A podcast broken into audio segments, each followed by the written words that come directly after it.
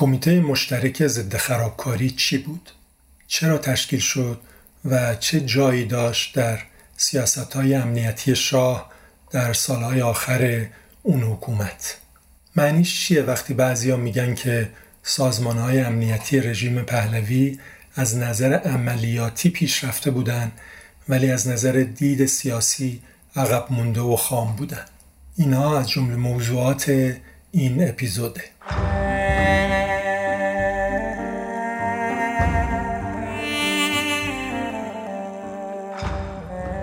سلام رضا صدر هستم و این سومین اپیزود فصل سوم فراگفتاره یعنی فصل امید که در خرداد سال 1402 منتشر میشه در اولین بهار پسامحسای ایران.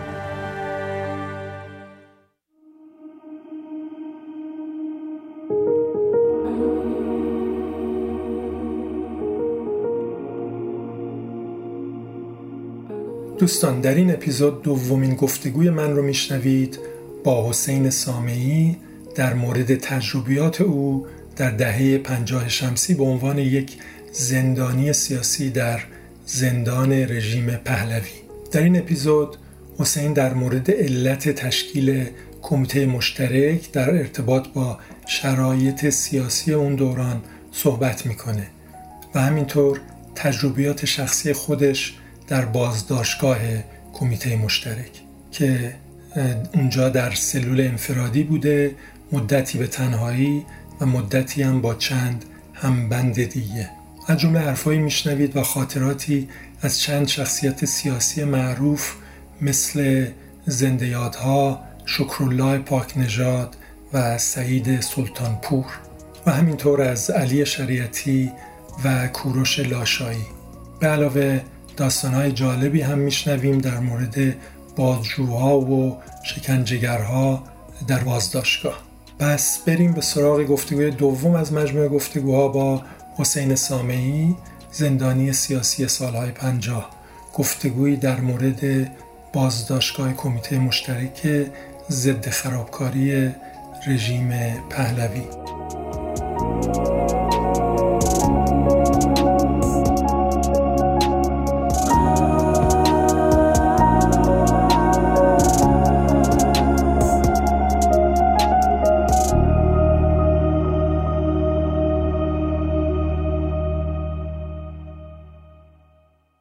حسین جان سلام.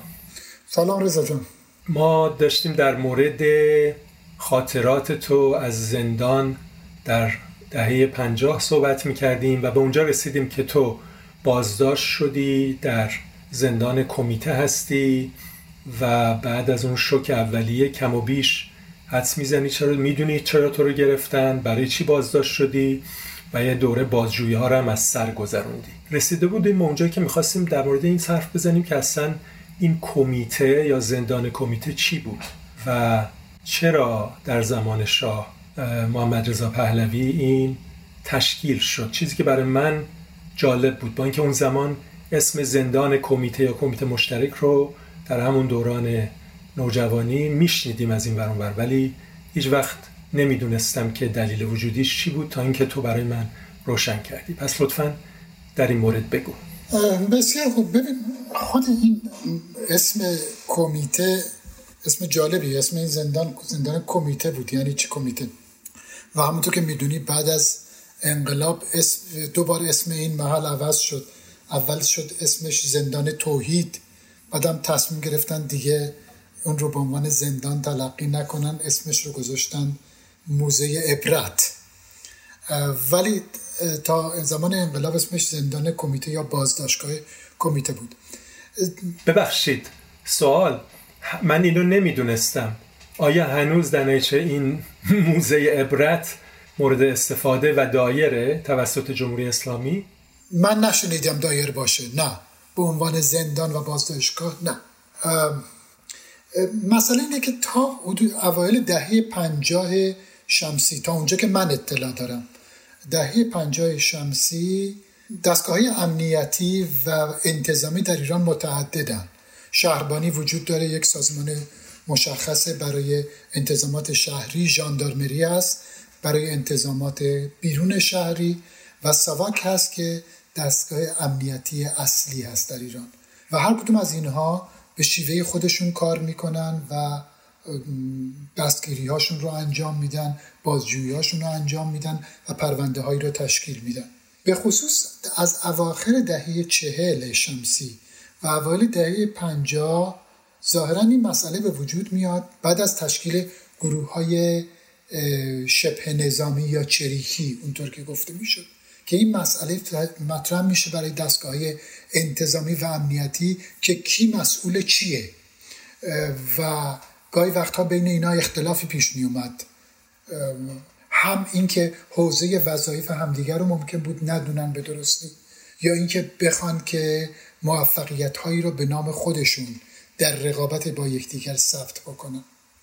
در نتیجه این فکر به وجود میاد چگونه نمی‌دونم ولی این فکر به وجود میاد که این سه دستگاه رو در یک سازمانی گرد هم بیارن و یک سازمان مشترک برای مقابله با تهدیدات امنیتی داخلی ایجاد بکنن از این همکاری ژاندارمری شهربانی و ساواک کمیته مشترک ضد خرابکاری عنوان رسمیش این است.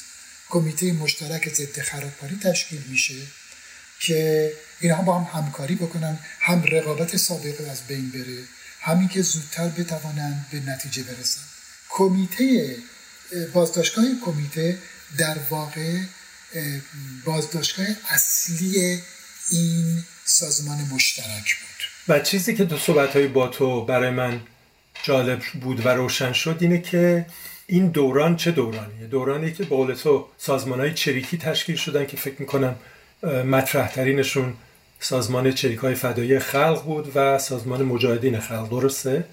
درست داره و حتی عملیات چریکی یا نظامی انجام شده بود.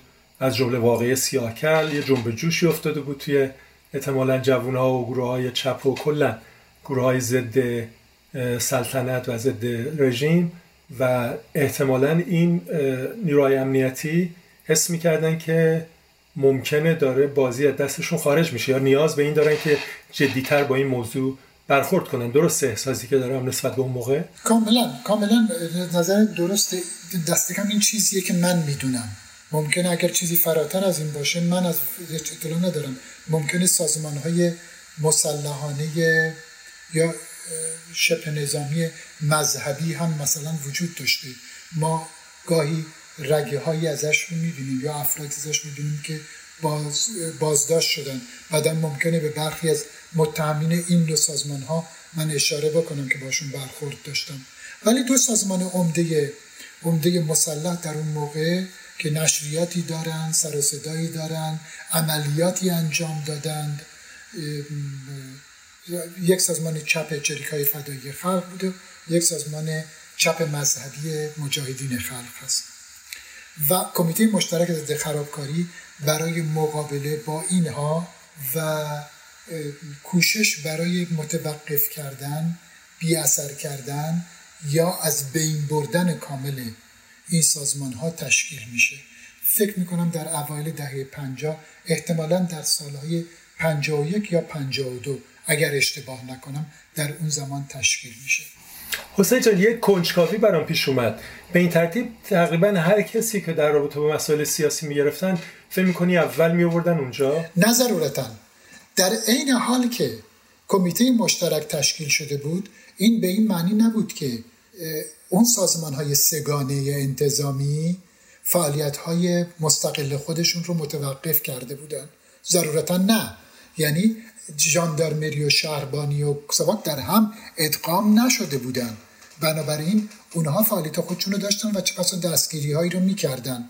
ولی بر اساس پروتکل هایی که من دقیقا ازشون اطلاع ندارم شاید برخی از موارد به کمیته مربوط می‌شد که میفرستادن به کمیته و بعضی ها در حوزه عملیاتی خودشون باقی میموند. تا اونجا که من یادم مثلا و اطلاع دارم مثلا بازداشتگاه کمیته ضد خرابکاری در مرکز شهر تهران در پشت ساختمان شهرداری شهربانی که هنوز هم در اونجا هست این متعلق به کمیته مشترک بود ولی اوین کاملا در دست ساواک بود و ساواک دستگیری هایش رو که به خودش ارتباط داشت و به کمیته مشترک ارتباطی نداشت اونها رو مستقیما به. به اوین می برد و بازجویی ها در اوین انجام می شد بنابراین نشون می‌داد که باز این سه دستگاه ممکن بود فعالیت های جداگانه خودشون رو داشته باشن به خصوص ساواک از این جهت حتما فعالیت های جداگانه خودشو داشته که به کمیته مربوط نبوده. فهمیدم. و کمیته متعلق به ستا بوده. نه متوجه شدم. و فکر می‌کنم با این حساب معنیش اینه که به یه دلیلی پرونده شما رفته بود زیر دست کمیته و اون قرار بازداشت رو اونها گرفته بودن و اومدن شما رو بازداشت کردن. اینو لاقل میشه فرض کرد. حالا در مورد قرار بازداشت البته بعدا یه نکته جالبم هست بهت میگم که به ترتیب سازوکار مربوطه. ولی ولی اینکه ما رو گرفته بودن اتفاقا به نکته مهمی اشاره می‌کنی. چون در جلسه پیش من گفتم که ما من و دوستان من عمدتا ماها آدم های سیاسی به مفهوم فعالین سیاسی نبودیم. زندگی دانشجویی داشتیم که اون زندگی دانشجویی طبیعتا رنگ سیاسی داشت. ها زمان اختزای زمانه بود. چه در ایران چه در جهان. ولی ولی ما فعال سیاسی نبودیم. برای چرا چرا ما گرفته بودن؟ و چرا ما در کمیته ضد خرابکاری ما رو به کمیته ضد خرابکاری تحویل دادن؟ این احتمالا به برنامه هایی برمیگرده که در اون موقع پس از تشکیل کمیته ضد خرابکاری اینها در پیش گرفتن. یعنی این سازمان های امنیتی در پیش گرفته بودن. به نظر می‌رسه بر اساس اون چیزی که در اون موقع ما می‌تونستیم فکر بکنیم می‌توانستیم با زندانی های دیگه صحبت بکنیم. یعنی نمی‌دونم اون که من می‌خوام بگم آیا محصول فکر خودمه یا محصول تبادل نظر با دیگران؟ ولی برایند برایند فکریه که به هر حال جریان داشت.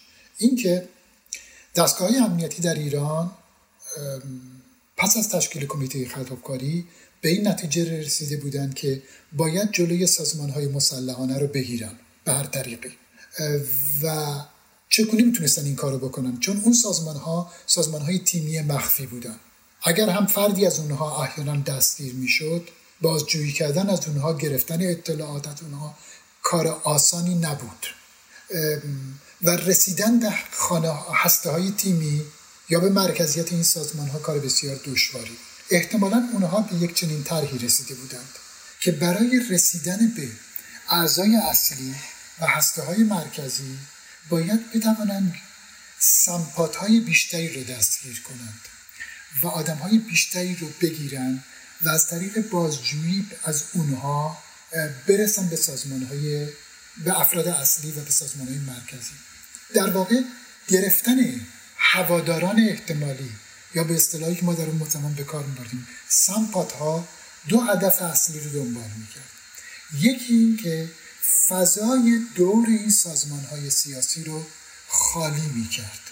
چون اونها هوادارانشون رو منطقا هم از بین نسل جوان انتخاب می‌کردن هم بین نسل جوان تحصیل کرده یا مشغول به تحصیل در واقع دانشجویان دانشگاه ها بنابراین اگر که می توانستند سازمان های امنیتی می توانستند این افراد رو جمع بکنن دور این سازمان های سیاسی رو خالی می کردند یک هدف دوم این می‌تونست باشه که حالا از طریق جمعآوری این افراد و بازجویی ازشون می توانستند اطلاعات هرچند جزئی رو به دست بیارن که کافی بود از یکی دو تا ده تا بیست تا از اینها ارتباطاتی رو پیدا بکنن که اون فرد می توانسته با یک گروه دیگه ای داشته باشه و اون گروه با یک گروه دیگری و اون گروه با یک گروه دیگری و رفته رفته به هسته های تیمی نزدیک بشن در این سازمان های چریکی و از طریق نزدیک شدن به هسته های تیمی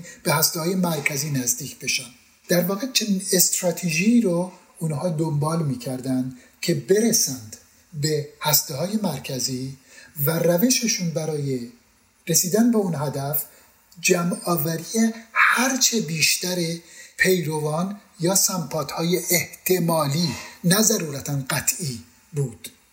برای همین از اوایل دهه پنجاه دستگیری ها گسترده تر میشه. یعنی هر کسی رو که فکر بکنن. می‌توانه یک هوادار بالقوه باشه؟ نه بالفعل در می‌گرفتند. هوادار بالقوه ممکن بود در بازجویی معلوم بشه یک هوادار بالفعله. هوادار بالفعل با یک دی ارتباط داره. شکنجه برای این به کار میره که اون ارتباط های احتمالی کشف بشه. و ارتباط های احتمالی می‌توانست زنجیره عمل بکنه. و این زنجیره ها سرانجام دستگاه امنیتی رو به شبکه های اصلی و مرکزی تر نزدیک بکنه. این در واقع به نظر می‌رسه که هدف اصلی بوده. یعنی؟ و شاید بله. یعنی تو داری میگی که اینها به این نچرستن که برای اینکه این سازمان های فعال رو پیدا بکنن و متلاشی کنن یا به خونسا کنن پیدا کردنش راهش اینه که یک تور به قول معروف یک تور خیلی گسترده بندازن.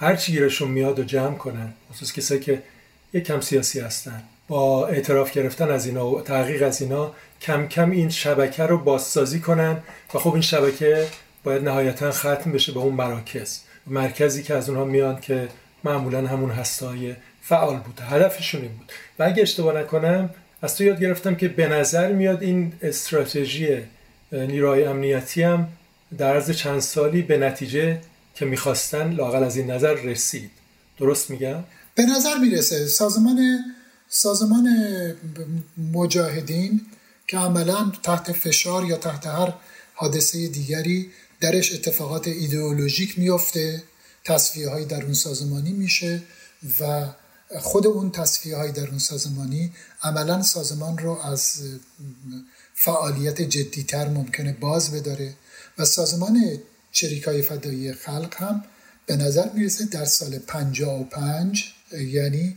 بعد از بعد از کشته شدن گروهی از اعضای سازمان به بهانه فرار از زندان فکر می‌کنم در سال 54 اگر اشتباه نکنم به حال کمی این ور اونورش مهم نیستش در تپه های اوین بیژن جزنی و همفکران و یارانش رو که ظاهرا تیرباران می‌کنن و میگن می‌خواستن زندان فرار کنن. اون یک ضربه می‌زنه و ضربه دوم در سال 55 با کشته شدن حمید اشرف و گروه دیگری از اعضای هسته های مرکزی سازمان چریکای فدایی خلق از یک ضربه قطعی به سازمان چریکای فدایی خلق می‌زنه. و عملا بعد از اون سازمان چریکای فدایی خلق پاشیده نمیشه. ولی دیگه سازمان نسبتا خونسایی است تا انقلاب اتفاق میفته که هر دوی این سازمان های اصلی یک تجدید حیاتی پیدا می‌کنن. هر کدومشون به شیوه خودشون به داستان دیگری. بنابراین طرح عملیاتی کمیته مشترک ضد خرابکاری به نظر می‌رسه طرحی بوده که تونسته تا حدودی موفقیت امنیتی ایجاد بکنه. بحث موفقیت سیاسی نیست که اون اساسا یه بحث دیگری. به عنوان یک سازمان امنیتی تونسته که به هدفش برسه تا حدودی. تا تقریبا تا سال 55 یا اوایل سال 56 یعنی این صحبتی که می‌کنیم وقتی حرف می‌زدیم من رو یاد این مسئله آمریکایی انگلیسی انداخت که میگن to win the battle but to lose the war که به اصطلاح اون جنگ خاص رو ببری اون مبارزه رو ببری ولی کل جنگ رو ببازی. این مسئله این که خب بالاخره اینا موفق شدن در این هدف به جای خودش ولی اینکه چه اثری ممکنه این روش ها گذاشته باشه روی اذهان عامه مردم و به صلاح ترس یا حتی انزجارش از سیستم امنیتی اون به جای خودش که آیا اون اثر منفی داشته و شاید اثری بدتر از این حرفا. حالا اون بحث جداییه که در اصلا در طی این صحبت نیست به اضافه که در صلاحیت من هم نیست. بگذاریم. حرفت رو بریدم. ادامه بدیم بریم ادامه بدیم. حالا من می‌خوام بدونم تو الان اونجایی که هستیم تو هنوز تو انفرادی هستی توی کمیته زندان کمیته؟ من قسمت عمده بازجویی ها در انفرادی بودم. یادم نیست دقیقا چه مدتی. شاید یک هفته دو هفته من در انفرادی بودم. من در مجموع حدود سه ماه در کمیته ضد مشترک بودم. کمیته مشترک ضد خرابکاری. خرابکاری. از این سه ماه فکر می‌کنم دو یا سه هفته رو من شادم بیشتر هیچ یادم نیست اصلا. من در انفرادی بودم که بازجویی های اصلی انجام می‌شد و دو سه مرتبه کتک خوردن های اصلی بود که بعد رفته رفته بازجویی تبدیل به یک روتین شد. معلوم بود. می‌گفت به اتاق بازجویی می‌رفتم یک سوال میذاشت جلوی من بنویس. هر چی زندگی دانشجو تو بنویس. دوستات کیا بودم فلان بیسار. و این رو چندین مرتبه هی تکرار می‌شد. شاید برای اینکه ببینم آیا تناقضی پیدا میشه. نمیشه. ولی به نظر می‌رسید که بعد از این دو سه هفته به نظر می‌رسید که فشاری برداشته شده و حالا اونها متقاعد شدن که از این گروه چیز خاصی در نمیاد. و منطقا هم شاید در واقع با اون طرح عمومی که من برای تو گفتم قاعدتا اینها باید در مورد افراد در یه زمانی به یه نتیجه می رسیدن جمع کردن اصلی این افراد از سطح جامعه هدف اصلی بود که خود, خود به خود حاصل شده بود. مهم نبود که من چی میگم اصلا. اونها می‌خواستن که ما رو نگه دارن. یعنی در واقع بخشی از جامعه رو به داخل زندان بکشونن. که این خود به خود حاصل می‌شد.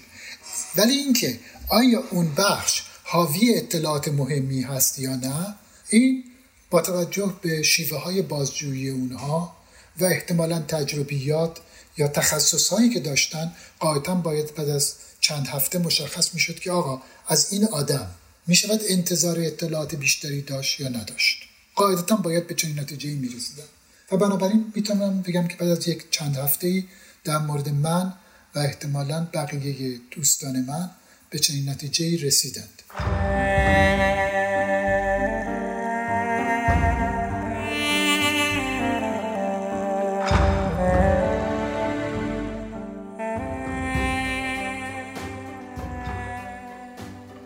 بعد از انفرادی بعد پس به کجا رفتی تو بقیه مدت؟ نه من انفرادی من تغییری نکرد. من همچنان در یک سلول انفرادی بودم. منتها یک دو همسلولی پیدا کردم که ما سه نفر بودیم در یک همون سلول انفرادی. احتمالا علتش این بود که خب بالاخره این این این برنامه ای که کمیته داشت یا سواک داشت احتیاج به جای بیشتری هم داشتن. بنابراین نمی‌تونستن یک نفر رو در یک سلول برای مدت طولانی نگه دارن احتیاج به جاش داشتن. بنابراین وقتی به این نتیجه می رسیدن که فردی دیگه اهمیت اطلاعاتی چندانی براشون نداره اون فرد رو می توانستن با آدم های دیگری که البته هم پروندهی هاش نخواهند بود هم سلول بکنند و من با دو نفر دیگه هم سلول شدم که اونها یک پرونده دیگری داشتن اصلا هیچ ارتباطی به من نداشتن. و اون دو نفر هم آدم های جالبی بودن. اونها هم جوانانی بودن هم سن و سال خود من. یکیشون دانشجوی پزشکی بود یکی دیگهشون دانشجو نبود در اون زمان و اونها از اعضای یک گروه ماویست بودن.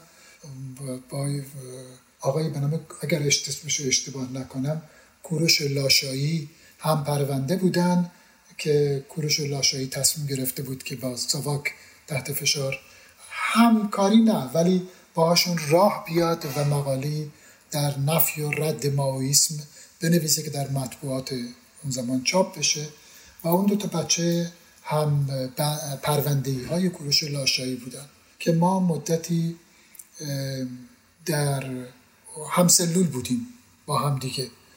و این, این مدت هم باز یادم نیست که دقیقا چند هفته به طول انجامید. او قبل از اینکه من با این دو بچه همسلول بشم مدتی هم با یک آدم کاملا متفاوتی همسلول شدم به اسم شکرالله پاک نژاد که اون پدیده برای من پدیده بسیار جالب بود. شکرالله پاک نژاد از زندان قصر برش گردونده بودن برای بازجویی بیشتر. محکوم به حبس ابد بود. در اون زمان محکوم بود عملا و اون در دهه چهل دستگیر شده بود و محاکمه شده بود و به حبس ابد محکوم شده بود. به جرم راه اندازی و عضویت در یک گروهی گروه مارکسیستی به نام گروه فلسطین. اونطور که خودش برای من تعریف کرد او رو به سلول من آوردم. من و شکرالله پاک برای مدتی هم سلول بودیم. اونطور که خودش تعریف می‌کرد او و یکی دو نفر از دوستانش تصمیم گرفته بودند یک سازمان مسلحانه به راه بیاندازند و می‌خواستند که آموزش ببینند برای این کار و تصمیم گرفته بودند که بروند به فلسطین که در اون موقع یکی از مراکز مهم نهزت های آزادی بخش و فعالیت های چریکی در اون دهه بود در دهه 60 و 70 میلادی. و در مرز دستگیر شده بودن ظاهرا از مقصودشون مطلع شدم یا چطور؟ من هیچ یادم نیست اگرم به من گفته باشه. ولی به یعنی هنوز خارج نشده دستگیر شدن. دستگیر شدن و محاکمه شدن. اهمیت شکرالله پاک نشاد و شهرتش به دلیل او اون تلاش برای تشکیل سازمان و خروجشون از کشور نبود. بلکه به خاطر این بود که در محاکمه شکرالله پاک نژاد از فکرش و اقدامش دفاع کرده بود. اون موقع در میان زندانی های سیاسی مسئله دفاع کردن خیلی جاذبه داشت خیلی مسئله مهمی بود. چون همه افراد محاکمه می شدند و همه افراد در محاکمهشون حق دفاع از خودشون داشتن و به خصوص یک لایحه آخر داشتن به نام دفاع آخر. ممکنه تو هم یادت باشه که این در مورد خسرو گل سرخی و گروهش اتفاق افتاد و چون پخش تلویزیونی شد در واقع انتشار جمعی زیادی پیدا کرد. در واقع خسروی گل سرخی خسروی گل سرخی دفاع کرد از خودش و همطور کرامت دانشیان از خودش و از فکرش دفاع کرد. دفاع کرد به این معنی که اظهار توبه نکرد و توضیح داد. منظورت اینه. و شکرای پاک نژاد هم همین کار کرده بود شکرای پاک نژاد. دقیقا. توضیح داد. همین کار کرده بود. به طوری که بعدها به طریقی حتی دفاعی شکرالله پاک نژاد درز کرد در بیرون. و یکی از اسناد مخفی بود که بین فعالین سیاسی و فعالین سیاسی چپ به خصوص دست به دست و طور مخفیانه میگشت. و شکرالله پاک نژاد بر سر اون دفاع بسیار شهرت پیدا کرد. آدمی رو که من دیدم در زندان قصر شخصیت فوقالعاده جالبی بود. در زندان کمیته. در زندان در زندان کمیته شخصیت فوقالعاده جالبی بود. برای من که یه دانشجوی 21 ساله بودم می‌دونی دیدن یک فعال سیاسی محکوم شده به حبس ابد اولا مثل چیز بود. من تا موقع نمیشناختم. اسمش رو شنیده بودم دورا دور. دفاعی رو نخونده بودم اصلا. ولی هیچ تصوری اصلا ازش نداشتم. خب مثل یک استوره بود. می‌دونید یک نوع جاذبه خود به خود ایجاد می‌کرد.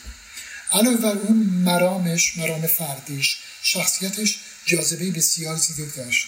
آدم آرام با زبان بسیار آرام سخن بگه بدون نفرت بدون کینه از فکرش بگه از تجربیاتش از خردی که زندگی سیاسی و زندگی در زندان به خصوص در میان زندانیانی که محکومیت های سنگین داشتند.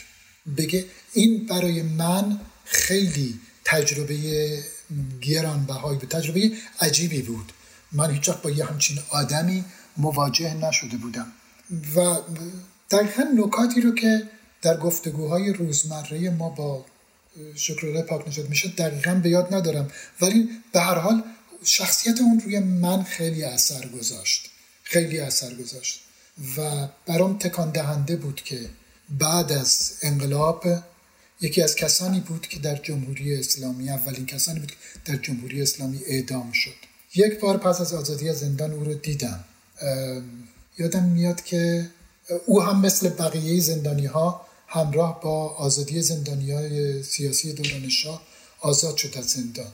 و تا اونجا که یادمه همراه با متین دفتری و اسم الان درست یادم نمیاد متین دفتری شاید ناصر پاکتامن و هزارخانی یک یک گروه یک گروه مقاومت ملی یا با یک همچین مضمونی الان اسم گروه دقیقا یادم نمیاد ولی اگر فکر کنم یادم میاد. به هر حال گروهی رو تشکیل دادن و یک بار یادمه که من در کلاردشت بودم در مرکز کلاردشت در حسن کیف اگر اشتباه نکنم رفته بودم برای خرید.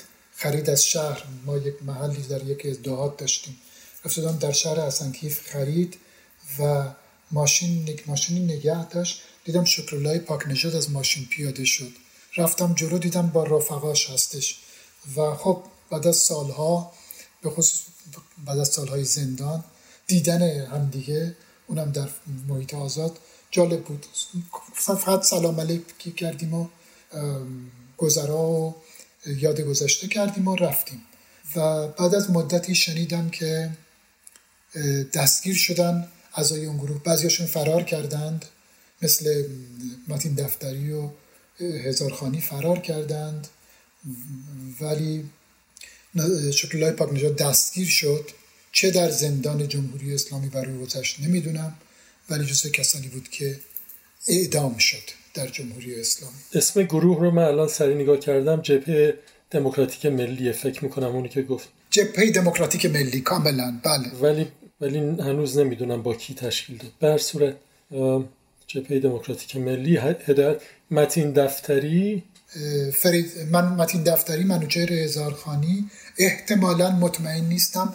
ناصر پاکدامن احتمالا شاید در این جبهه دموکراتیک ملی بودن که اینطور فکر می‌کنی چه یعنی آیا می‌تونی حدودا خیلی خوب حالا اونقدر که یادته بگی که چه تأثیری گذاشت رو تو رو رویت و رو اصلا منشش روی تو اثر گذاشت؟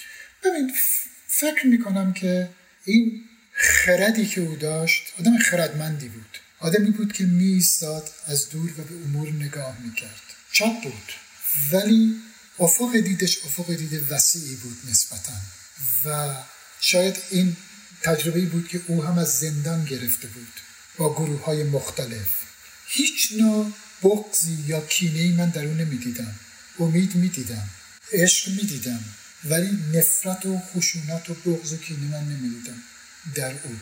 از او بود شنیدم. فکر می‌کنم که معتقد بود که پلیس سیاسی ایران که منظور ساواک بود پلیس بیشوریه برای اینکه دست به اعمالی می‌زنه که به لحاظ سیاسی کار غلطیه. و این نکته ای بود که من سالهای بعد همین اواخر در مورد سواک شنیدم. که یک سازمان سیاسی بوده یک سازمان امنیتی بوده که به لحاظ عملیاتی تجربه زیادی داشته نسبتا موفق عمل می‌کرده ولی به لحاظ دانش سیاسی به شدت عقب مانده و مجاهل بوده. و این چیزی بود که من حدود من حدود نزدیک پنجاه سال پیش از زبان شکلهای پاک نشاد در یک سلول انفرادی شنیدم. شب که تاریکی میافتد بیگاه به گام من و تو. شب که تاریکی میافتد بیگاه به گام من و تو. خطر می‌برد رشته کلام من و تو. خطر می برد رشته کلام من تو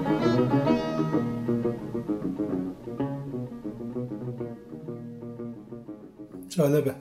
در مورد عدم بلوغ سیاسی یا به قول پاک نژاد تو میگی گفتی چی اصطلاح؟ شعور سیاسی. شعور سیاسی نداشتن شعور سیاسی. من رو یاد یه داستانی انداخت که خودت گفتی از یکی از بازجوها و فکر نمی کنم دفعه پیش گفت اینو دوباره گفته باشی تو این ضبط. اینکه می‌گفتی اون بازجویی که خیلی عصبانی شده بود اون داستانی که یه روز شنیدید و رفتن مجبور از زیر دستش اون چیزو زندانی رو بکشن بیرون. میشه اون داستان رو دوباره برای ما بگی؟ بله جالب اتفاقا. خب بذار طور کلی راجع بازجوها این رو بگم که دو تا تا زیادی بازجو اینجا بودن. همه همشون هم اسمهای مستعار داشتن. رسولی و بابک و آرش و تهرانی و منوچهری و از این تو اسما همه این اسما واقعا واقعی یادت الان رای واقعی اسمایی این, این اسم این اسما اسمای بازجو آره. می‌فهمم. یعنی جالبه این حافظه 50 ساله اینا مونده تو ذهن مونده آره. این اسم اسما تو ذهنم مونده. و اینها هر کدومشون شیوه خاص خودشون داشتن. بعضیاشون نرمتر بعضیاشون خشنتر. آیا این نرمتر و خشنتر بودن تقسیم کاری بوده بینشون؟ ممکنه کاملا. ولی هم در این حال اونا انسان بودند. در این حال. بنابراین می توانیم بگیم که یه بخشش هم ممکنه به شخصیت های خودشون برمیگشت. ممکنه. تقسیم کار که میگی همون روش روانیه که اینجا بهش میگن بد کاپ گود کاپ دقیقا. یعنی نقش نقش پلیس خوب و بازی کردن و نقش پلیس بد بد رو. یکی تهدید می‌کنه و میترسونه اون یکی میاد سعی می‌کنه جلوشو بگیره و به این ترتیب اعتماد زندانی رو کسب می‌کنه و به این ترتیب با کمک همدیگه سعی می‌کنن اون رو نرم کنن یا ازش اطلاعات بگیر متوجه است دقیقا چنین چیزی. ولی در این حال شخصیت های خودشون هم شخصیت های قابل مطالعه بود. چند نمونه رو خواهم گفت. از جمله نمونه ای که تو می‌خوای بشنوی. این نمونه این بودش که یادم نیست که خودم این رو شاهدش بودم. فکر نمی کنم شایدم از یکی از همسلولی هم شنیدم. که خب در فلکه که وقتی ما بودیم یعنی در اتاق بازجویی سر و صدای زدن و کتک خوردن و فریاد کشیدن و فوش ناموسی دادن بازجوها و اینها فراوان به گوش می‌رسید از اتاقهای مختلف طبقات مختلف. ولی که شاید تا یه حدودی هم برحال عمدی بوده. یعنی یه محیط رعب ایجاد می‌کرد. ولی دقیقا دقیقا عمدی بوده. یعنی کسی نمی‌خواست این رو بپوشونه اصلا. ایجاد ترس می‌کرد. ولی ظاهرا در یکی از این موارد سر صدای یکی از این بازجوها و خشونتی که با یک زندانی نشون می‌داد اونقدر شدید بوده و کتکی که او رو می‌زد و بد و بیرایی که به او می‌گفت اونقدر شدید بوده که بازجوهای دیگه سراسیمه میرن ببینن که داره چه اتفاقی میفته و میرن می‌بینن که منوچهری نامی اسم مستعار بازجو بود داره متهمش رو به شدت کتک می‌زنه زیر ضربات مشت و لگت گرفته که مردی که تو اصلا حرف دهن تو می‌فهمی این این چیزا چی میگی؟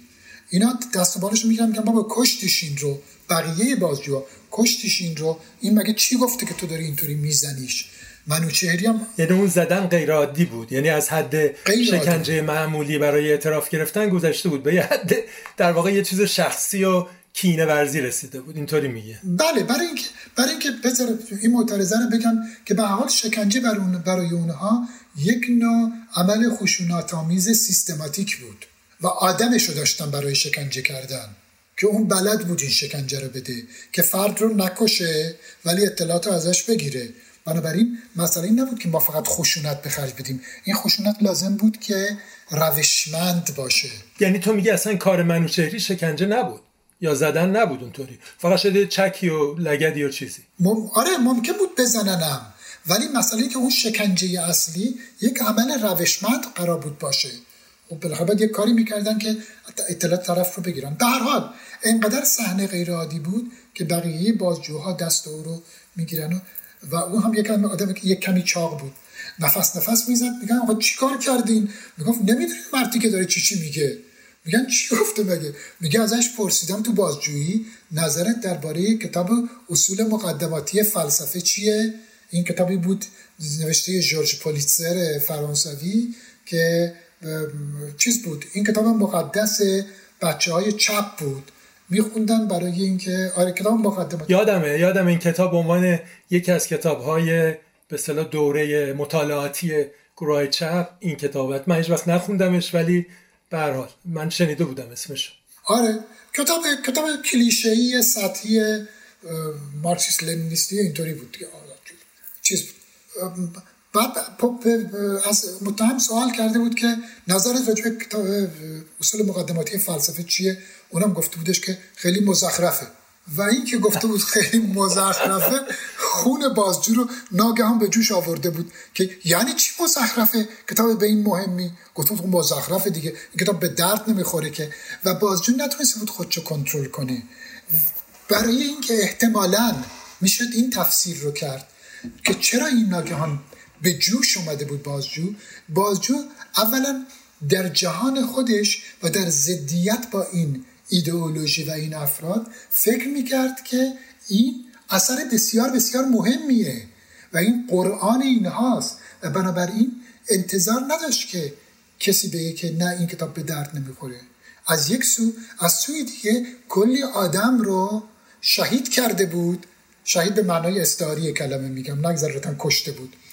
کلی آدم رو شهید کرده بود زیر شکنجه و اینها که به خاطر خوندن این کتاب حالا آمده میگه که یه نفر میاد میگه که نخیر تلویحا داره بهش میگه که نخیر کار تو بی ربط بوده. تو بی خود اون آدم رو اون همه تحت فشار قرار دادی. برای یه چیز مزخرف. و این نمی‌تونست و اگه اشتباه نکنم با تایید خودت و اینو از دیگرانم که خوندن کتابو همینو شنیدم که واقعا کتاب مزخرفیه. یعنی واقعا کتاب سطحی بیارزشیه که اون طرفی هم که این حرف زده احتمالا خیلی صادقانه گفته. منظورش این نبوده که آره. بخواد دل اینو به دست بیاره. از دل گفته و این خیلی جالبه که به یه معنی اون شخص یه غیرت و تعصبی نسبت به این, به این کتاب داشته و این غیرت و تعصب رفته زیر سوال و به قول تو جهان بینیش یه جوری رفته زیر سوال. خیلی به نظر من داستان جالبیه. بر صورت ادامه بدیم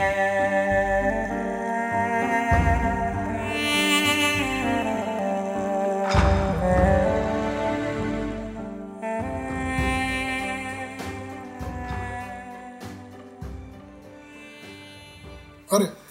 و دو تا چیز دیگه هم حالا چون صحبت بازجویی و رفتارهای بازجوها و اینها بود و بازجوی خوب بازجوی بد و شخصیتشون دو تا خاطره دیگه هم خیلی کوچیکه و یادم بیاد که از بازجوها و شکنجهگرها که هر دوش جالبه کرکتر اینها رو نشون میده. در اتاق بازجویی صحبت اینو خودم شاهد بودم. صحبت چیز بود؟ کتاب همسایه های احمد محمود بود که اون موقع کتاب خیلی سکسه داشت بهش اجازه انتشار داده بودن نداده بودن مخفی بود. همچین ساواک نمی‌دونست بالاخره با این کتاب باید چه کار بکنه. صحنه های خب این کتاب بعد از انقلاب خیلی محبوب بود و به هر کتاب زیباییه. آره. صحنه از این کتاب به بازجویی اون بچه و شکنجهگرش و اینها هم مربوطه. و محمود توصیفی میده از شکنجهگر اون شکنجهگر در اون زندان. توصیفی میده که چه حالت چهره ای داشته نگاهش چطور بوده مرامش چطور بوده رفتارش چطور بوده اینا. صحبت بسر این بود و تو اتاق بازجویی ما یک چیزی داشتیم یک شکنجهگری داشتیم. اگر اسم مستعارش درست یادم بوده باشه اسمش شعبانی بود. شعبانی یک قول بیشاخدون بود. یک آدم قد بلند از تصویری که ازش دارم بد ترکیب گنده ای بود که رفتارش هم خیلی رفتار مکانیکی خونسردی بود. حرکت می‌کرد مثل سایه زیاد حرفی نمی‌زد. وظیفش این بود که شلاق بزنه. وظیفه دیگه نداشت. بازجو نبود اصلا. وظیفش کتک زدن بود. وظیفش شکنجه بود.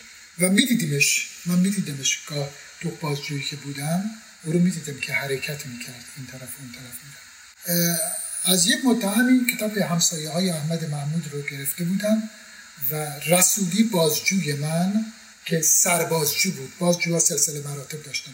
سربازجو بود که بازجوی مستقیم خود منم بود. کتاب احمد همسایه ها رو برداشت باز کرد. من تو اتاق بودم. شعبانی بود تو اتاق رسولی هم بود. یادم نیست کسی دیگری هم بود یا نبود. چیز کتاب رو باز کرد.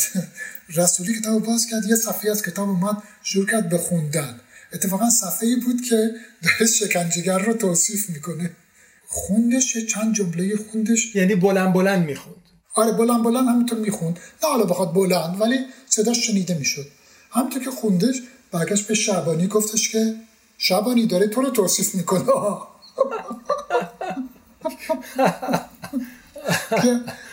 آره خیلی خیلی نکته خیلی نکته جالبی بودش که شبانی داره تو رو توصیف می‌کنه.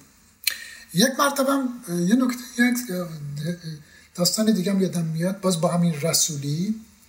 من تو اتاق بازجویی بودم. چند نفر دیگه هم احتمالا بودن. گاهی وقتا بازجویی ها چیز می‌شد. چند نفر رو به خاطر تعداد آدم های دستگیر می‌کردن با هم بازجویی می‌کردن. البته هم پرونده ها رو نه. ولی آدمایی که پرونده های نامرتبط داشتن رو ممکنه در یک اتاق چند تا صندلی بگذارن. بازجو هم اونجا نشسته پشت میزش برای هر کدوم سوالا رو می‌نویسه. اونا می‌نویسن. چون سوال و جواب شفاهی انجام نمی‌شد به ندرت. تو اتاقم؟ یک سوال دارم. ببخشید یه سوال سریع در مورد همین بقول معروف ستاپ تزیین اون صحنه. وقتی که شما نشستید جلوتون یه میزه آیا همدیگر رو می‌بینید دیگرانی که دارن اونا می‌نویسن؟ ببین میز نبود. از این سندلی هایی بود که دست دسته داره و روی دستش میشه نوشت مثل سندلی های مدرسه ای بود. از اونا بود. ما هم دیگر رو می‌دیدیم. چشما بسته نبود. یا کتها روی صورت و اینا نبود. ما هم دیگر می‌دیدیم البته زاویه های چیدن ما رو نشستن ما رو طوری تنظیم می‌کردن که چشم در چشم نباشیم. معمولا رو به دیوار بودیم هر کدوممون ولی می‌دیدیم که کسانی دیگری در اتاق هستند. اسمهاشون رو نمیفهمیدیم. نمیفهمیدیم برای که بازجویی ها مکتوب بود. پس رو به دیوار نشسته بود در واقع. شما رو به دیوار, رو به دیوار بودیم. ولی در این صحنه معینی که من دارم برایتون میگم من رو به میز بازجو نشسته بودم. برای که دقیقا تصویر یادمه. از این جهت یادم مونده. یکی از بازجوهای زیر دست رسولی. رسولی سربازجوی یک تیم بود تیم بازجویی بود که چند تا بازجویی زیر دست داشت. یکی از اعضای تیمش اومد بهش گفتش که آقای رسولی گاهی وقتی میاد همدیگه دکتر صدا می‌کردن. کلمه دکتر بین خودشون خیلی معمول بود. اومد بهش گفت آقای رسولی یا دکتر رسولی یا همچی چیزی که دیشب رادیو فلان یادم نیست رادیو بغداد رادیو کجا؟ رادیو فلان از شما اسم برده گفته رسولی شکنجهگر ساواک. و کلی راجع شما حرف زده رسولی شکنجهگر ساواک. بعد رفت. اون رفت و منم دارم حالا می نویسم رسولی یه مدتی رفت تو فکر. بعد سرش بلند کرد. خطاب به من. گفتش که خیلی کودکانه. خیلی کودکانه. برگشت گفتش که آخه من چیکار کردم؟ من کیو شکنجه کردم؟ یعنی احساس شک بهش دست دو یا تعجب چون خودشو شکنجهگر نمی‌دونست. احتمالا خودشو بازجو می‌دونست و می‌دونست که خودش من بازجو می‌دونست. خودشو بازجو می‌دونست. مثل جمهوری اسلامی که بازجوهاش کارشناس میشن اونا هم خودشون دکتر خطاب می‌کردن.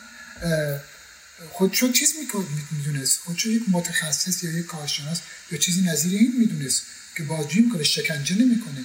و خیلی لاقل برداشت من در اون زمان این بود. شاید فیلم او بود. من نمی‌تونم قضاوت قطعی بکنم. من در ذهن اون نبودم.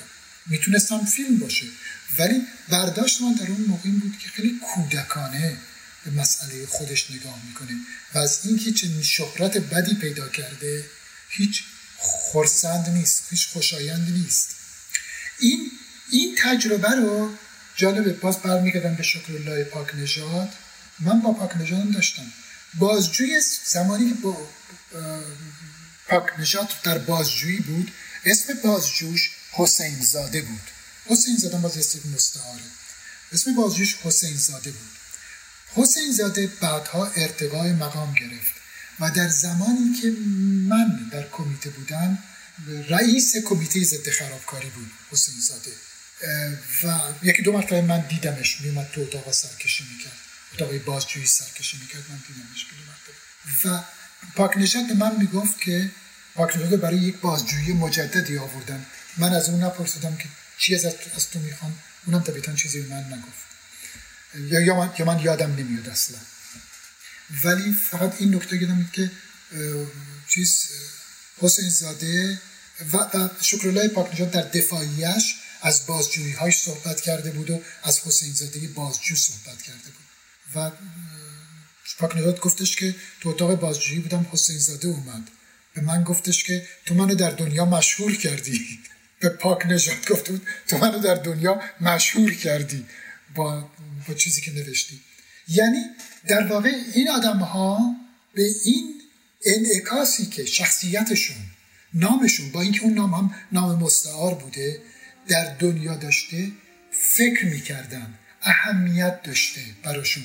آیا شرمنده می شدند آیا مفتخر می شدند آیا احساس شجاعت یا خدمت می‌کردن یا نه؟ اون رو من نمی‌دونم. ولی مسئله براشون علسویه نبوده. بی رعداسا از اعماق نهانگاه طاقت زدگی.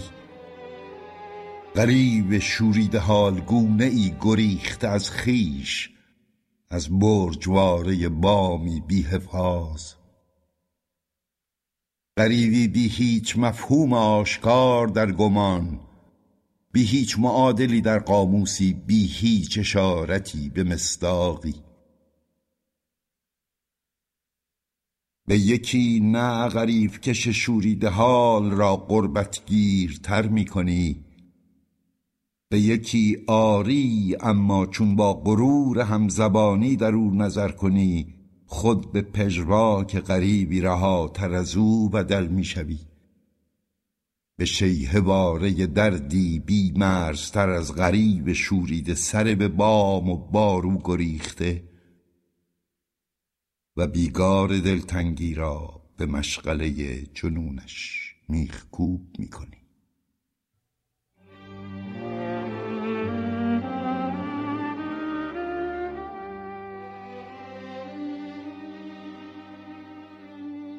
چون راجع به انفرادی و غیر انفرادی پرسیدی یک مرحله دیگه بود که در اواخر با حضور من در کمیته رخ داد. بعد از اینکه بازجویی من خاتمه پیدا کرد. دیگه مطلقا قطع شد بازجویی من. من رو به طبقه سوم بردن. اگر باشه گفتم احتمالا کمیته چهار طبقه بود. طبقه اول احتمالا ساختمان اتاقای اداری و حمام و اینها بودش.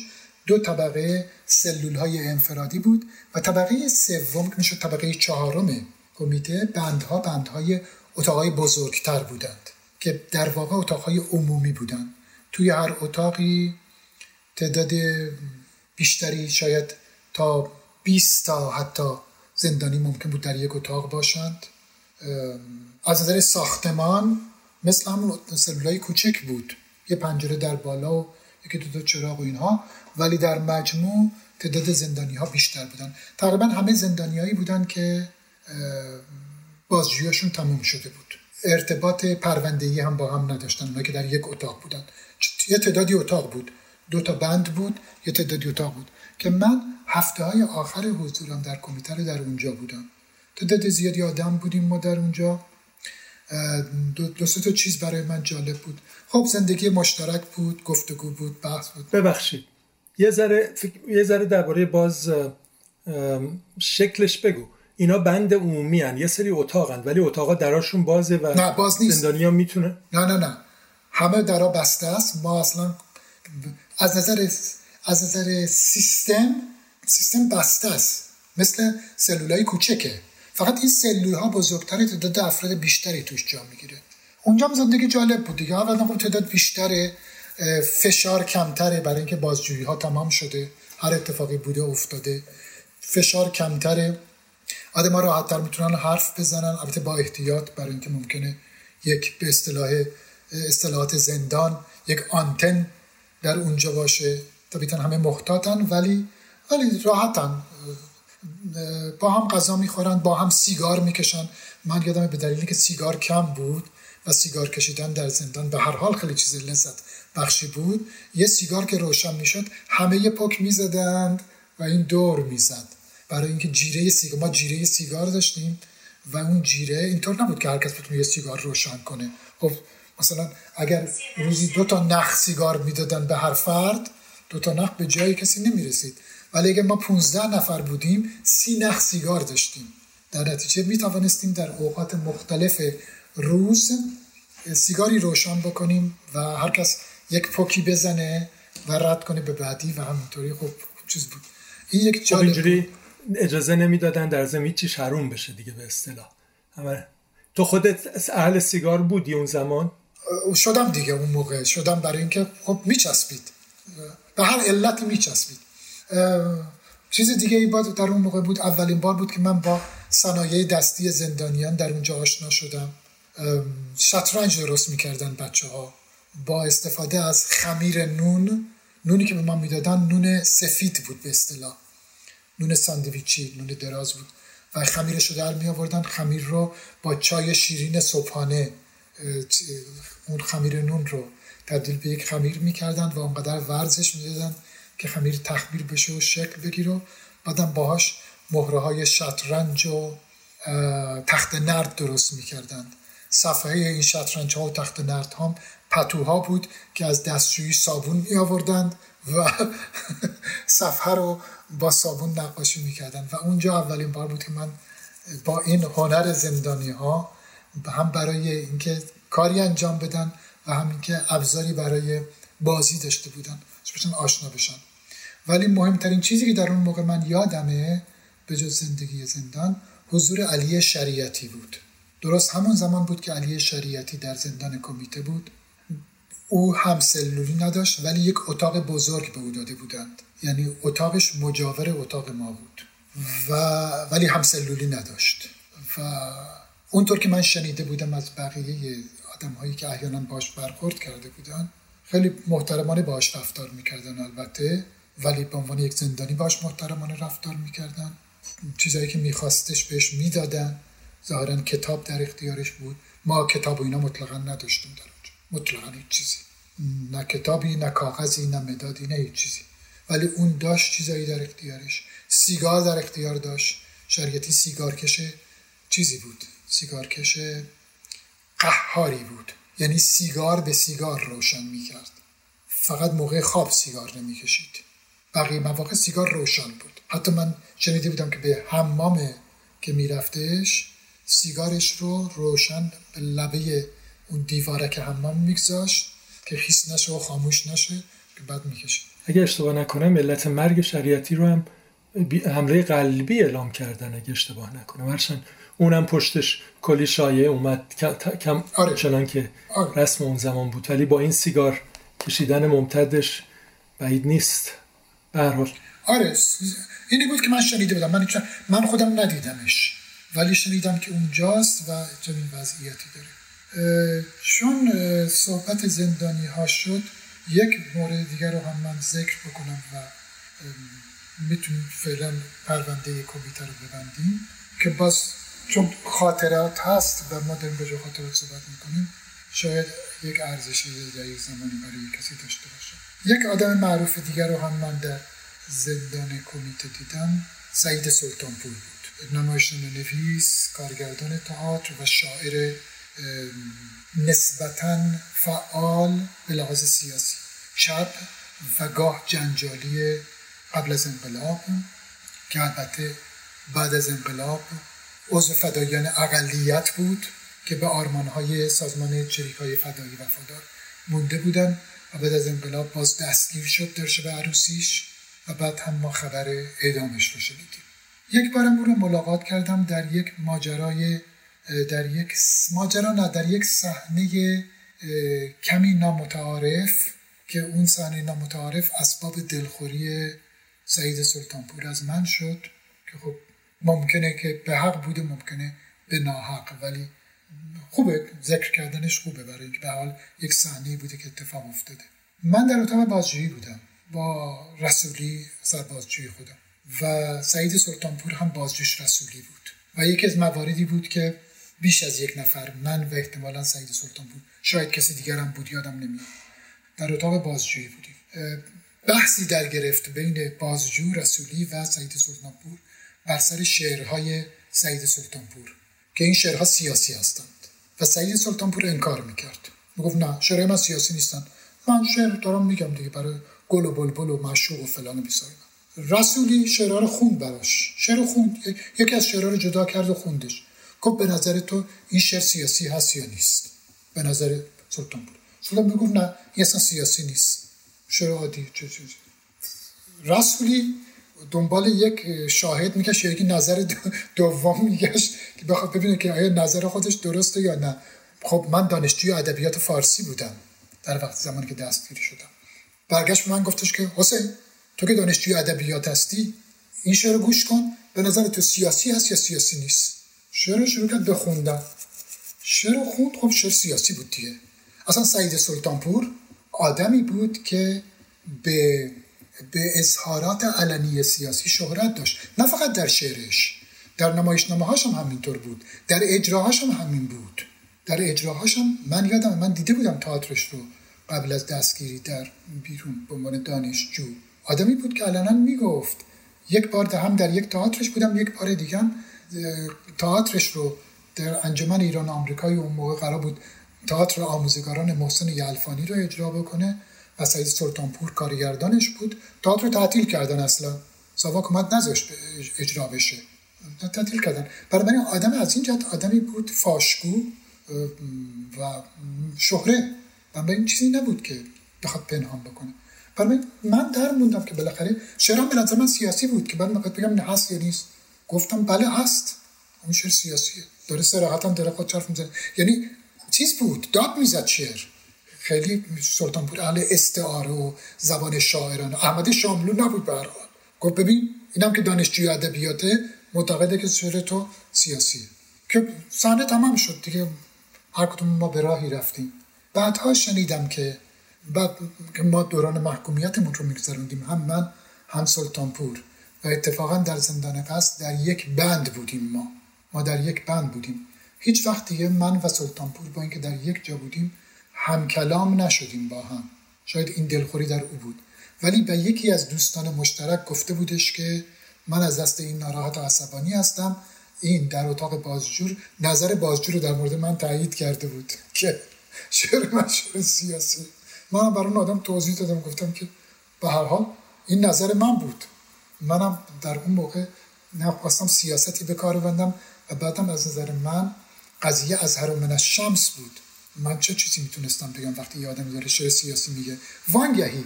اصلا چرا لازم بود که اون بگه نیست؟ خب تو شعر سیاسی گفتی دیگه. اون شعر سیاسی گفتی. بود سیاسی گفتم دیگه؟ تو داری از یه چیزی دفاع می‌کنی. در همه از ابعاد زندگی داری این کارو می‌کنی. بود اینطور. اینطور بود و بالاخره جونش هم سر همین راه. از دست داد. یادش زنده بخیر ولی این هم و در اینجا داستان جالبیه. داستان جالبیه به نظر منم وقتی ازش شنیدم. آره سلطانپور این گونه بود و نهایتا جانش رو هم بی خود و بی در واقع اصلا دستگیریش تو عروسیش عجیب غریب بود. و این شاعر خب شعرهای معروفیه. اون زمان یادم بعد از انقلاب کتابای شعرش رو لاقل یکی شو گرفته بودیم و میخوندیم که خیلی سریع بود. همینی که میگی و شاعر حداقل چند تا شعر معروفی که به صورت سرود و سرود در اومده. آفتابکاران جنگل و رودخانه و حتی یکی دیگه. اینا همه شعرهای خیلی زیبایی اون شعرها وقتی با آهنگ خونده شد. آره. اون شعر زیباست خیلی زیباست. بله. سر اومد زمستون شکفت بهارون گل سرخ خورشید باز اومد و شب شد گریزون گل سرخ خورشید باز اومد و شب شد گریزون لاله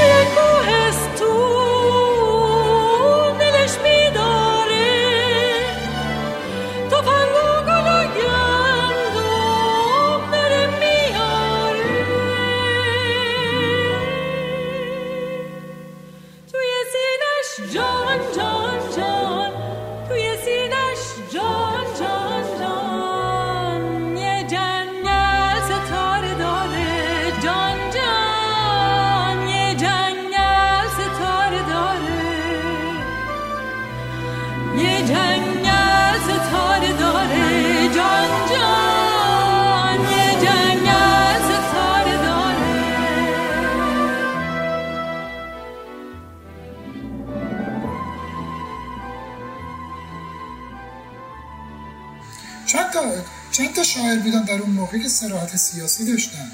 رضا براهنی سیاست سراحت سیاسی داشت نه در شعرهایی در ایران می‌گفت. شعرهایی که بعد از انقلاب منتشر شد و در آمریکا گفته بود مجموعه شعر زل اللهش خیلی شعرهای شعرهای سیاسی صحیحیه ولی اونا هیچ وقت قبل از انقلاب در ایران منتشر نشد. اونم سراحت زیادی داشت. به نعمت میرزازاده بود. بعضی از شعرها شعرهای سیاسی خیلی صریحی بود. که اجازه انتشار نداشت میمازن یا نعمت میرزازاده ولی آدم های دیگه بودن مثل اخوان سالس یا شاملو اینها شعرهای سیاسی می‌گفتن ولی شعرشون شعرهای سراحت سیاسی داشت و نداشت. می‌دونی؟ حال زب... بازی های زبانی اونقدر قوی بود در آدم مثل شاملو که می‌شد از کنارش عبور کرد. این امکان وجود داشت. کاملا. متوجه. بیشتر خیلی از شعراش. همون شعر زمستان اخوان برای من یکی از سمبولیک ترین و زیباترین و حماسی ترین شعر هاست که قشنگ همه اشارهاش مشخصا می‌تونه مربوط به وضعیت جامعه اون دوران باشه لاقل دیده او. یا یا شعر ابراهیم در آتش احمد شاملو. احمد شام. شعر ابراهیم در آتش شعریه که مثلا برای یک رزمندی فدای خلق گفته شده و در مورد کشته شدنش گفته شده. ولی شعر رو تو اون اون سراحتی رو که بیا بگی انگوش بذاری اینجا بگی چنین چیزیه ممکنه برای جامعه فعالین سیاسی روشن باشه. ولی دستگاه سانسور دستگاه سانسور هم می‌فهمه سیاسیه ولی اونقدر نمی‌تونه بهش گیر بده. حسین جان یک کم هم حالا برای اینکه اون دوره زندان کمیته رو به ختم برسونیم آیا چیز دیگه درباره وضعیت اونجا غذا چیزهای دیگه های به شما مثلا وقت هموم می‌داده. از این داستان ها یادت هست؟ زندگی زر سلول انفرادی برای من تجربه عجیبی بود دیگه. سه وعده غذا در روز. حالا اسمش غذا بود برای سه وعده خوردن در روز بود. قاشق به ما نمی‌دادند. ما مطلقا قاشق نداشتیم. در یک کاسه روحی همون روحی که در ایران و فارسی روحی. در یک کاسه روحی به ما غذایی می‌دادن و در یک لیوان فلزی هم صبح به صبح یک چایی می‌دادن و بعد از ظهر هم یک چایی. چایی صبح شیرین بود چایی بعد از ظهر شیرین نبود. صبح همراه با چای شیرین یک تیکه نون و یک تیکه پنیر هم می‌دادند. نهار هم توی اون کاسه و شام هم توی اون کاسه یک چیزی بود. ما قاشق نداشتیم. در نتیجه یادمه که این این نون از مثل نونهای سفید نون بلکی هم بهش می‌گفتن در وقتی ما دانش آموز بودیم. آره دراز بودش. ما سر این رو که نون بسته می‌شد این رو بر می داشتیم چیز می کردیم به شکل قاشق این نون رو می بریدیم و می داشتیم خشک بشه. و قاشق درست می کردیم که بتونیم با دست غذا نخوریم. چون دستشویی روزی چهار بار ما رو به دستشویی می بردند اجازه دستشویی می دادند و در واقع نگهبان که عوض می شد هر بار که نگهبانی 6 ساعت به 6 ساعت عوض می شد نگهبان که عوض می شد نگهبان جدید سلول ها رو یک به یک درش رو باز می کرد می گفت برید دستشویی. و فرصت در حد یکی دو دقیقه بود که فرد بره دستشویی دستی بشورو دست به آبی به اصطلاح برو برگرده بیاد داخل سلول. که برمیگشتیم داخل سلول در سلول رو میبست و نفر بعد می‌رفت به سلول بعدی. و همینطور گشت می‌زد. دو طرف این راهروی بند سلول بود. دور می‌زد تا آخر که همه برن به دستشویی. این که در فاصله دو دستشویی فردی نیاز به دستشویی داشت به هر علتی و تقاضای دستشویی می‌کرد بستگی به کرم نگهبان داشت. یک نگهبان همیشه در بند قدم می‌زد. بستگی به کرم نگهبان داشت. بعضی هاشون آدم های خشن چیزی بودند ناراحتی بودند و اصلا همچین اجازه نمی‌دادند و فرد مطلوب به خودش بپیچه یا اینکه احیانا اگر واقعا غذای حاجت داشت تو همون لیوانی که بهش داده بودند تو همون لیوان این کارو بکنه بعد که نوبتش بشه بره لیوان رو خالی کنه بشوره توی دستشویی و برگرده بیاد. این اتفاق میافتاد. برای زندانی های مختلف یا ممکن بود که نگهبان همچین اجازه رو بده که فرد بین دو دستشویی بره احیانا برای نیازش به دستشویی. دستشویی طبیعتا تو همون طبقه بود لابد نزدیک بود. تو همون طبقه بود تو همون طبقه بود. ولی حمام ها در طبقه همکف بود طبقه اول همکف بود که هفته یک بار ما رو می بردند حوله به ما می‌دادند که البته حوله ای نبود. در واقع مثل پارچه لنگ مانندی بود. به ما می‌دادند که ما بریم به اونجا و خودمون رو با اون خوش بکنیم. گروه رو میفرستادن زیر یک ردیف دوش بود در یک محوطه. همه رو با هم میفرستادن زیر دوش و می‌گفتن زود باش. گاهی وقتا حتی فرصت به صابون زدن نمی رسید همین قدر فرصت می‌شد که ما یک آبی به سرتاپامون برسیم بریزیم و خیس بشیم و در واقع حالا عرق تن و اون چیزی که مونده به بدن بریز پایین. یعنی واقعا اونطور نبود. شاید نمی‌دونم چند دقیقه ولی کسی فرصت شمردن دقیقه نداشت. ابزاری هم برای شمارش دقیقه نبود. ولی می‌دونم خیلی کوتاه بود و گاه با فریادهای نگهبانایی که در اونجا بودن زود باش زود باش گفتن و تموم کن و بیا بیرون و فلان و بیسار و چند تا فوش هم ممکن بود در وسطش شنیده بشه. ما باید دوش رو ترک می‌کردیم و از اون لنگ استفاده می‌کردیم خودمون رو خوش می‌کردیم و لباس رو فورا میپوشیدیم لباس زندان رو و برمیگشتیم به داخل سلولمون و گروه بعد می‌رفتن. یک یک گروه به گروه میفرستدن به داخل حمام. هفته یک بار هم این وضع بود. این حموم ها یعنی دوش های جدا بود؟ هر کسی یه دوش جدا و سیستمش نه نه گروهی بود. نه نه گروهی بود. چند دوش کنار هم بود. تا اونجا که من الان یادمه ولی ممکنه تصویر اشتباه باشه در ذهنم. نه من یادم که ما چند نفر بودیم زیر دوشا.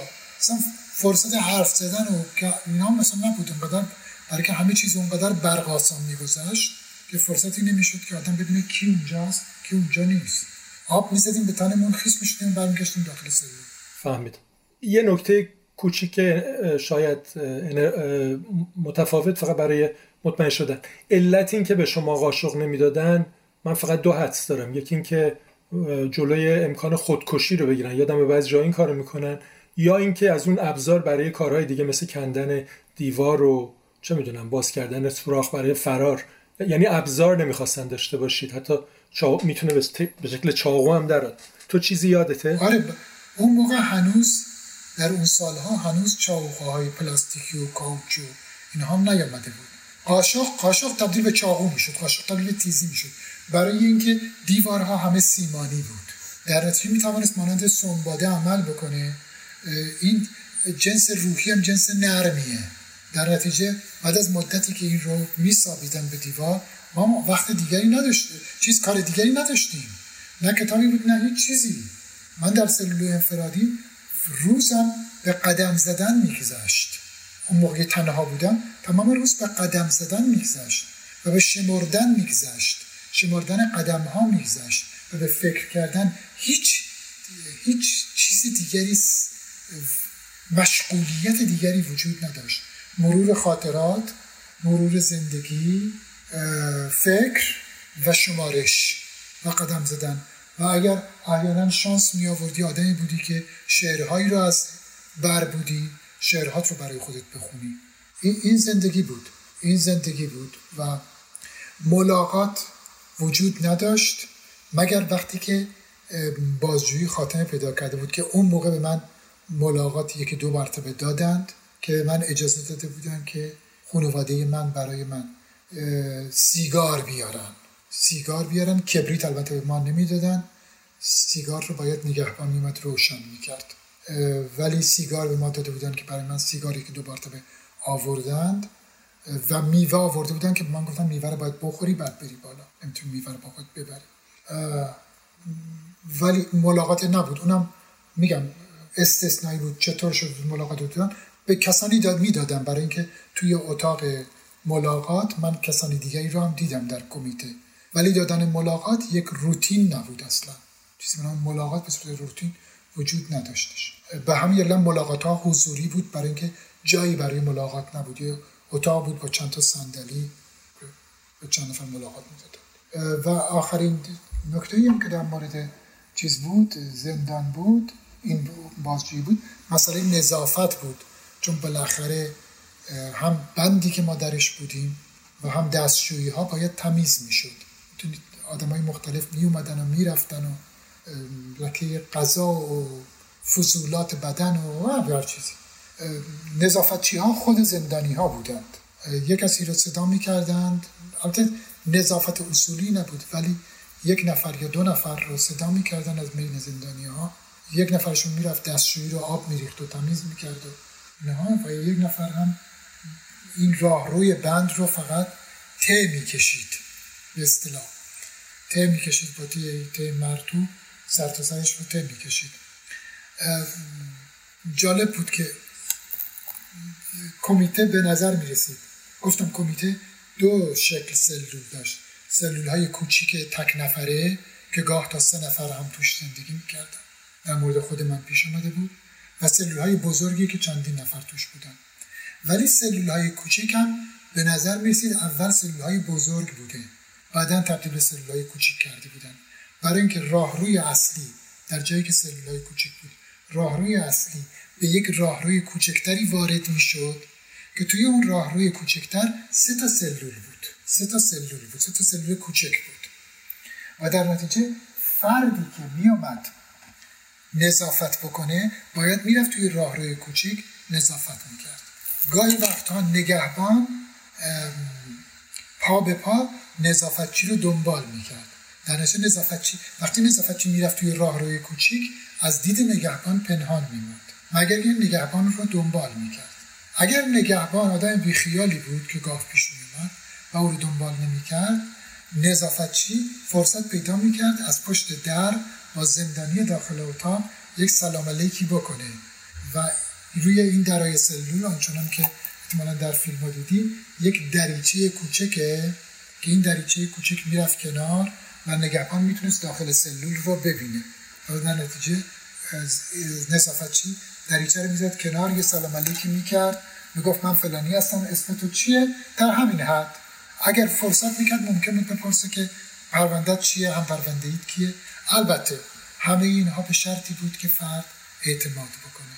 اون فضا بنزه کافی فضای پر از استرس و استراب و ترس زده و پرفشاری بود. در نتیجه ممکن بود من به راحتی به نظافتچی اعتماد نکنم اصلا. یا نظافتچی من اعتماد نکنه. می‌دونیم می‌تونست اون گفتگو و یا جزی از اطلاعات ناگهان از اتاق بازجویی سر در بیاره که از باب سر هر کدوم از ماها می‌تونست بشه. در نتیجه در حدی همین حد بود که یک آشنایی داده بشه سلام علیکی بشه. در, در همین حد معمولا. بود که این اتفاق میافتاد. تو وقتی گفتی توی سلول انفرادی راه می‌رفتی من این سوال تو ذهنم اومد که ابعاد این سلول چی بود؟ الانم که گفتی انگار به سه قسمت تقسیم شده بود سلول اولیه. ابعاد این سلول ها اونقدر بود که یک آدم بتوانه یعنی سه آدم بتونن در کنار هم بخوابند در کف سلول. و مجبور نباشن پاهاشون رو جمع بکنن. من در توصیفاتی که از سلول های شلوغ زمان جمهوری اسلامی شنیدم گاهی وقتا زندانی ها نمی‌توانند بخوابن اگر سلول های دیگری بوده که آدم ها خیلی تعداد آدم ها در یک سلول زیاد بوده و امکان خوابیدن نبوده من در مورد من چنین اتفاق نیفتاد. در سلولی که من بودم سلول انفرادی که من بودم که تا سه, سه نفر همزمان ما در اونجا بودیم ما سه نفر می توانستیم در کنار هم در کف سلول بخوابیم. جای بیشتری نبود. شاید اگر نفر چهارمی برای ما می اومد سخت می شد خب پس من اگه بخوام یه تخمین بزنم سه نفر که کنار هم دراز خوابیدن طول میشه حدود 150 100 ببخشید 160 70 در اکثر یا کمتر از دو متر و عرض میشه شاید یه متر و نیم چنین چیزی. شاید من فکر کنم دو متر در یک و پنجاه یک و شست یک و هفتاد می‌تونست باشه هر کدوم حدس من اینه. تصویری که من الان تو ذهنمه باید همچین چیزی باشه. و این مسیری است این فضایی است که تو توش تو تمام روز داری قدم می‌زنی. بسیار خوب. حسین جان در مورد زندان کمیته مشترک آیا چیز دیگه ای هست چیز جالبی که بخوای با ما در میون بذاری؟ نه. ممکنه چیزی ناگهان به دلیل زندگی بعدی به یادم بیاد که می‌تونیم یا نقبی بزنیم و برگردیم فلشبکی و عقب بزنیم برگردیم عقب و راجبش صحبت کنیم. ولی الان نه چیزی به یادم نمیاد. بسیار عالی. پس این گفتگوی امروز رو میبندیم و کلا فعلا ماجرای کمیته زندان کمیته مشترک رو که اولین زندانی بود که تو درش بازداشت بودی و بعد توی گفتگوی بعدی میریم سراغ زندان بعدی که زندان قصر باشه. خیلی ممنونم. خیلی متشکرم از وقت و از یادآوری و این همه تجربیات که با ما در میون گذاشتی واقعا ارزش داره برای من. قربان. خداحافظ. مرسی رضا جان. برو خدافز